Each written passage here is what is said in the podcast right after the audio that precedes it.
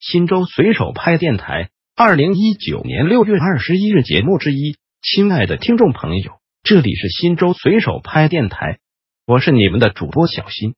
下面就由我给大家播报新州随手拍节目。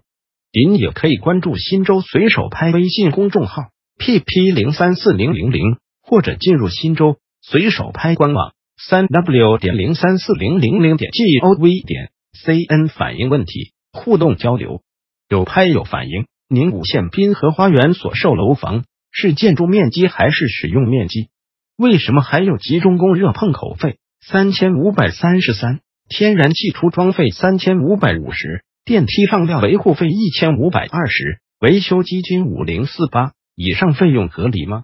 宁武县人民政府回复：拍友您好，根据您的问政，县房管局调查后回复如下：一滨河花园所售楼房是以建筑面积销售，实际建筑面积由第三方测绘公司通过实地测绘提供。二、集中供热碰口费、天然气出装费，建议咨询热力和天然气公司。三、专用货运电梯可以上料，载人电梯不允许。由于沙、水泥等装饰材料易使电梯产生故障，造成安全隐患，一般采取吊运的方式上料。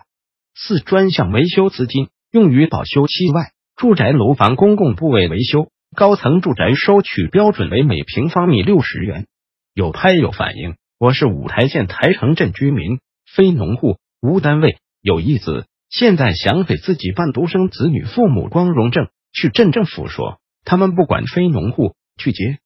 道办说他们资料不全，去县政务大厅卫计窗口说他们也不清楚。我就想问，像我这样无业无单位的人是不是不能办？如果能办，究竟该找哪个部门办？